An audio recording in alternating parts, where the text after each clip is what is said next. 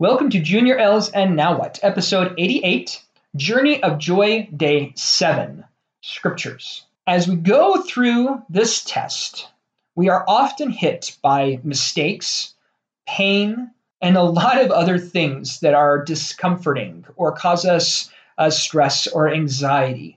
Um, a lot of things we could perceive as uh, negative emotions or feelings. And they get bottled up and they make it difficult for us to be sometimes a happy person or to find joy.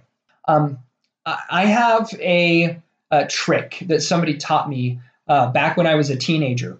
And this trick, I'm going to coin it as a deletion journal. And it helps to burn through some of that weight, some of that burden that is caused by those negative feelings. And so, what it is, is uh, at least this is how I have done it. I'm sure there's lots of different methods. Um, take a computer, uh, it could be a typewriter, doesn't really matter. Um, you need a timer, and whatever you're going to be doing it on. So I'll use the computer version. Is I open open up a Word document, Microsoft Word, but it could be anything. I shrink the font size down to one, so I can't read it. I change the font style to one that's totally illegible, um, or or certainly not coherent enough to be able to read. And then I set the timer and I type. I type as fast as I possibly can. Spelling doesn't matter. Um, none of that matters at all. No grammar, no any of that kind of stuff. You are literally typing every single thing that comes into your mind. And since the mind doesn't really stop, I mean, sometimes we talk about calming the mind, but it never really stops. There is always a thought. Even if the thought is, I have a thought, I have a thought, I have a thought. You type that and you type it until the end of that timer is over. And then when you are done, you delete the file. Now, the reason for the small font is being able to read it is is either going to a cause you to want to interpret it because our minds are kind of insane. Um, sometimes there's no rhyme or reason behind what crosses them, or at least perceives that there isn't.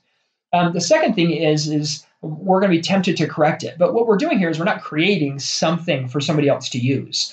Um, we are the creator and the receiver of what we're creating here. And fundamentally, what we're doing is we're giving our mind a chance to vent and vent in a completely constructive way. Because in the end, you're going to delete this document anyway. Now, when I was a teenager, um, one of my jobs I had is I worked at a credit union, which is basically a bank with just some slightly different rules.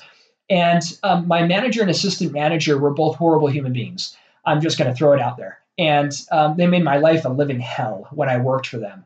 Um, and so my stress level was going up exponentially when I worked there. And somebody taught me this trick. So one day it was very, very slow. And I did all those steps that I told you about. And I had just finished typing. I paid I typed like two pages worth in font size one. Um, my typing speed, by the way, increased dramatically, even if my accuracy didn't. But be that as it may, the assistant manager comes walking by and asks to see what I was typing. And it was totally illegible. And I just told them that I was practicing my typing skills and left it at that, which was admittedly a lie, but they didn't need to know that I was relieving the stress that this individual was causing me.